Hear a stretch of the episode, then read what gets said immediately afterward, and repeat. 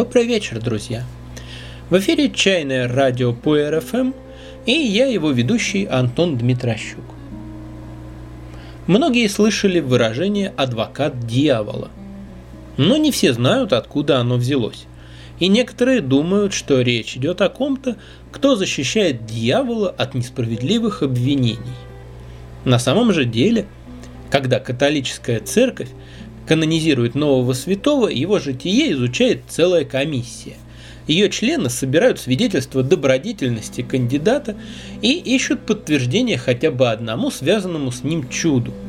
А один их коллега, наоборот, опровергает их построение и ищет в них изъяны. Его-то и называют адвокатом дьявола. Не так давно эта должность была упразднена, и темпы прироста количества святых резко возросли. Последнее время мне встретилось сразу несколько резких и опрометчивых заявлений о Шупуэре. И это хороший повод защитить его от несправедливых нападок и указать на ряд изъянов в этих заявлениях. Это, конечно, не значит, что я больше всех знаю и олицетворяю собой истину в последней инстанции. В моих словах тоже масса недочетов, и мне хотелось бы, чтобы вы их тоже воспринимали критически – сопоставляли информацию из разных источников со своим личным опытом и делали собственные выводы. Прошу прощения у знатоков за то, что следующие несколько минут я посвящу прописным истинам. Я делаю это ради того, чтобы то, о чем пойдет речь дальше, понимали все наши слушатели. Итак, все пуэры делятся на два вида – шен и шу. Это две совершенно разные технологии – разные настолько, что фактически шены и шу – это разные виды чая. Шен-пуэры производятся по традиционной технологии, основные черты которой не менялись сотни и сотни лет. При этом собранные листья после подвяливания и кратковременного прогрева для убийства зелени сминают и в плавном щадящем режиме сушат, в идеале на солнце. Этот метод, таким образом, нечто среднее между технологией зеленых и белых чаев. А шупуэры производятся по методу, разработанному 40 лет назад. Для этого смятые листья складываются в большие по нескольку тонн кучи на несколько недель и самопроизвольно в этих кучах, грубо говоря, преют, а после этого их сушат. Такой метод похож на производство некоторых сортов черных чаев, только в применении к пуэрному сырью. Шен-пуэры называют еще сырыми или зелеными, а шопуэры готовыми или черными. Но это не очень удачные термины, которые порой вносят путаницу. Лучше называть шенпуэры традиционными, а шопуэры искусственно или ускоренно состаренными. А еще лучше так и говорить – шен и шу. Когда в конце 90-х годов в России появилась культура китайских чайных клубов, пуэры оказались несколько обойдены вниманием. О них, конечно, знали, но гораздо больше интереса вызывали знаменитые сорта зеленых чаев, улунов, белых и желтых чаев. Звездный час пуэров наступил, когда благодаря творчеству Баста и Гуфа ряды интересующихся китайским чаем пополнились людьми немножко иного склада, чем посетители клуба в саду Эрмитаж. И по загадочным для меня причинам популярен и массово любим стал именно Шу Пуэр. До такой степени, что многими людьми этой новой чайной формации под пуэром понимается только шу. Слово загадочный я произношу без иронии. Я в самом деле не понимаю, чем обусловлена народная любовь к шу. Он не так согревает, как красный чай, так что на суровую русскую зиму это не спишешь. Никакими особенными стимулирующими и бодрящими свойствами на фоне других чаев шупуэр не обладает.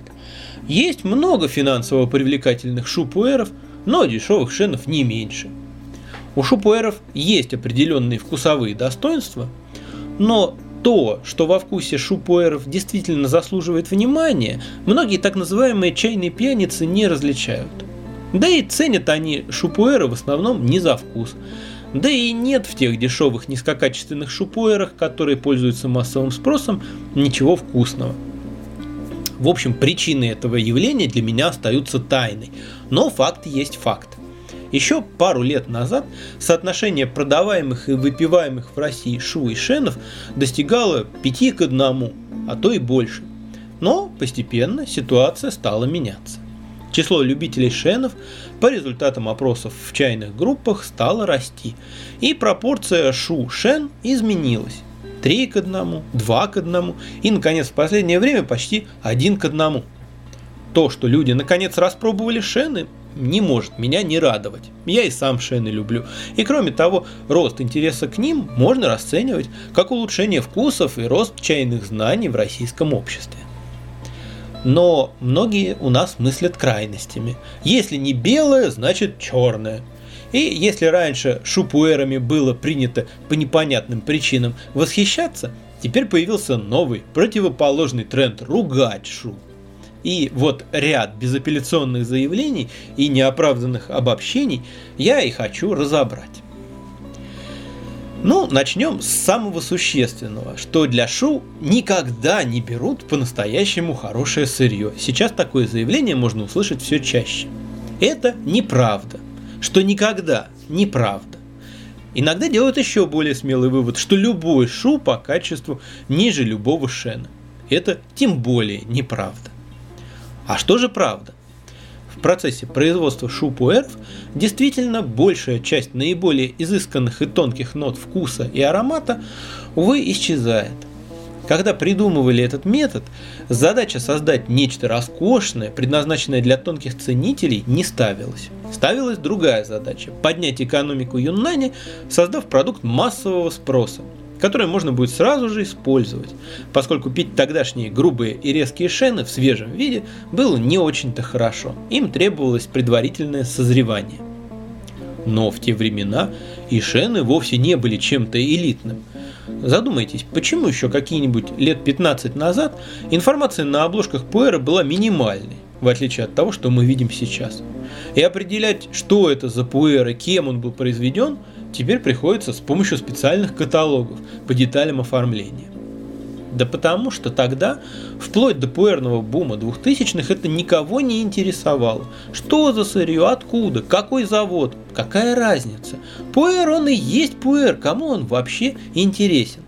Для производивших его крестьян он был обычным рядовым сельскохозяйственным продуктом, а вовсе не предметом гордости и не культурным явлением. В наше время, когда вырос интерес и к чаю в целом, и к пуэру в частности, и интерес к пуэру знатоков и коллекционеров чая, появились не только шен-пуэры, являющиеся произведением искусства, но и шу-пуэры, заслуживающие серьезного отношения. Появились мастера, научившиеся создавать шу с красивым сложным вкусом, совершенно другим, чем у шенов, но по-своему интересным. И в продвинутых чайных коллекциях в пуэрных сокровищницах можно встретить не только старые шены, но и шу. Разумеется, использование сырья со старых дикорастущих деревьев высокогорной, экологически чистой местности для производства шу-пуэров и в наше время редкое исключение. Но то же самое можно сказать и о шенах. Основная масса сырья, из которого делают недорогие шены, которыми торгуют и которые пьют новоявленные критики шупуэров, растет на тех же самых плантационных кустах тайди. Шены из чистого сырья со старых деревьев, гушу, редки и дороги, а шу из такого сырья существуют, но они тоже дороги и весьма редки. Листаем энциклопедию заблуждений дальше – в чайной группе одного небольшого городка мне на днях встретилось категорическое утверждение, что шупуэр не меняется при хранении и что возраст шупуэра не влияет ни на его вкус, ни на цену. Это неправда. Друзья, при хранении меняется абсолютно любой чай, но не одинаково. Если говорить о длительном, в течение многих лет и десятилетий хранении, то зеленому и желтому чаю оно не на пользу, Неоднозначно влияет время на красные чаи и улуны. Эта тема обширная, и я не буду сейчас в нее углубляться. А качественные шенпуэры и качественные белые чаи меняются при хранении в положительную сторону. Потому что у них уже в готовом виде сохраняется способность к медленной плавной ферментации. Шупуэры меняются не настолько явно, но все же достаточно заметно, особенно в первые 2-3 года – и в этом каждый легко может убедиться сам. То, что возраст Шупуэра не влияет на его цену, очевидная неправда. Достаточно зайти в магазин, в котором представлен в ассортименте какая-нибудь марка Шупуэра, выпускавшаяся на протяжении ряда лет. И вы увидите, что чем он старше, тем дороже. Возьмем, например, такую популярную вещь, как Тача V93 бренда DAI. 2007 год может быть дороже 2009 в полтора раза, а то и больше. Другой вопрос, насколько такое положение дел имеет под собой объективные основания. Ведь Шу и в самом деле не созревает так, как Шен. Но, во-первых, чай пьют, и с каждым месяцем пуэра какой-то определенной марки, определенного года выпуска становится все меньше. И если он известен и хорош, то по мере сокращения его запасов цена на него растет.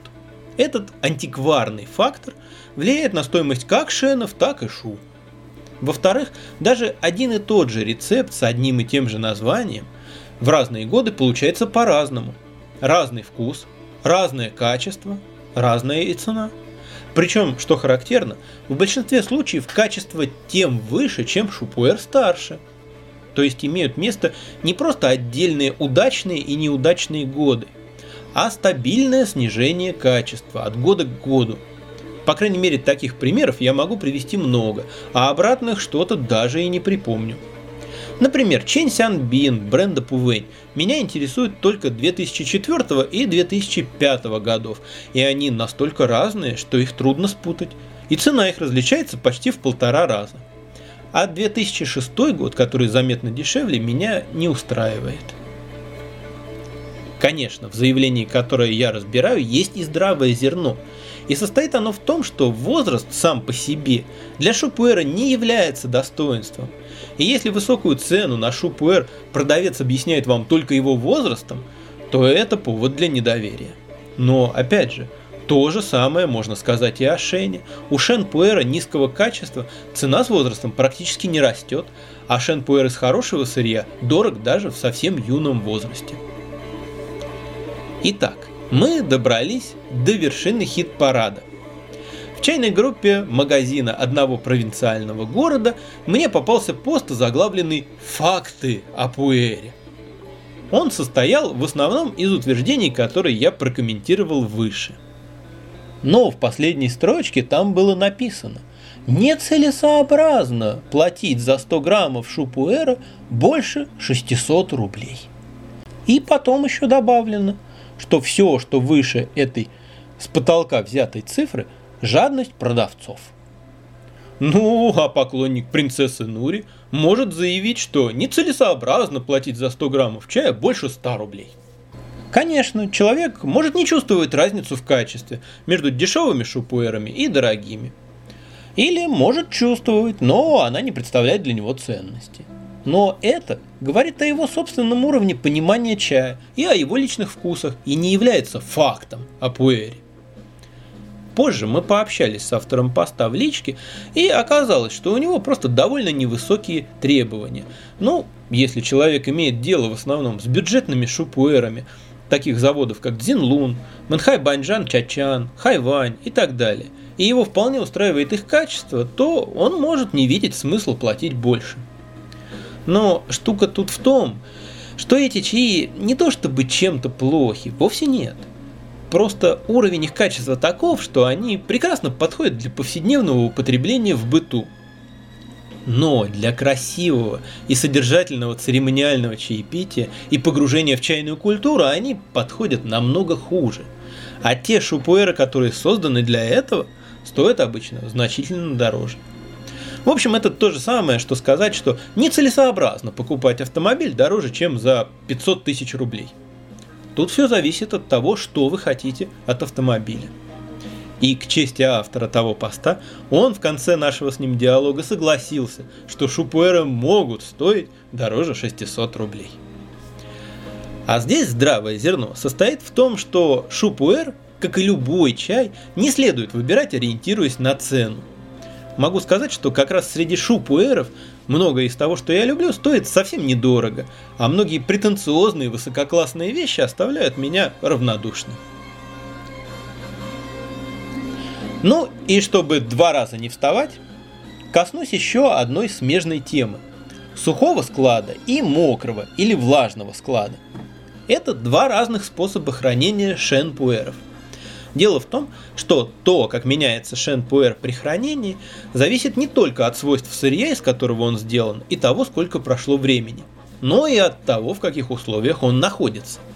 Могу сказать на собственном опыте, что куски одного и того же блина шенпуэра, находившиеся в разном климате всего лишь несколько месяцев, уже довольно заметно отличаются по вкусу. И влажность тут один из ключевых моментов.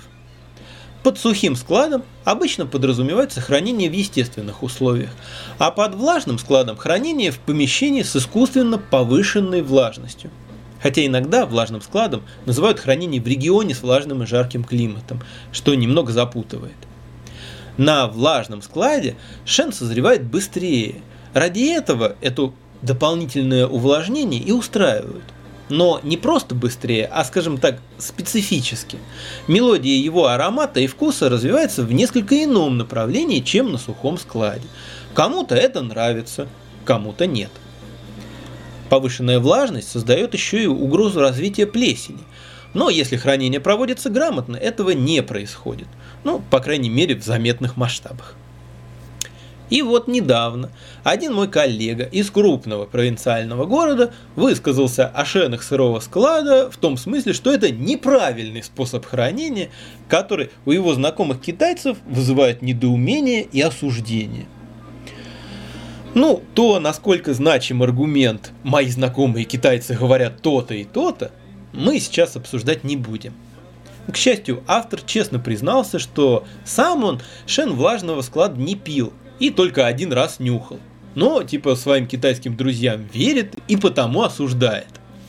Слушать это было особенно забавно, потому что как раз накануне мы пили прекрасный шен влажного склада 2000 года. Очень вкусный и душевный. Он понравился даже тем, кто шены вообще не любит и не понимает. Здравое зерно здесь тоже есть. И состоит оно в том, что когда словам «сырой склад» придают слишком большое значение – Считают, что это всегда само по себе прекрасно. Когда человек еще толком ничего не пробовавший и не сориентировавшийся, но услышавший где-то, что сырой склад это круто, начинает бредить сырым складом и за ним охотиться, вот все это довольно нелепо. Но это вечная история. То же самое с чаем с деревьев, со старым чаем, с диким чаем – Люди еще не попробовали, еще не научились узнавать это на вкус, не знают даже придется ли оно им по вкусу, но уже твердо знают, что старый чай это круто, это тру, это их бро, а вот молодой не бро. Но, к счастью, чай отвлекает от слов, потому что за одними и теми же словами может стоять совершенно разное. Пока не попробуешь, не узнаешь. Старый чай разный, сырой склад разный, шупуэры разные. Не надо все под одну гребенку. Гребенка может сломаться. Сегодня весь вечер в студии самой домашней чайной «Сова и панда» звучит одна единственная песня «Бессмертная Painted Black» Rolling Stones. Она пережила сотни воплощений, и посмотрите, какая она разная. И в конце нашего эфира вы услышите самый знакомый мне вариант, версию группы Incubus Succubus, который звучит на титрах в фильме «Адвокат дьявола». Но сперва целая подборка сказок в исполнении Надежды Полозовой. Не ищите простых правил, не впадайте в крайности, больше пробуйте. До новых встреч, друзья!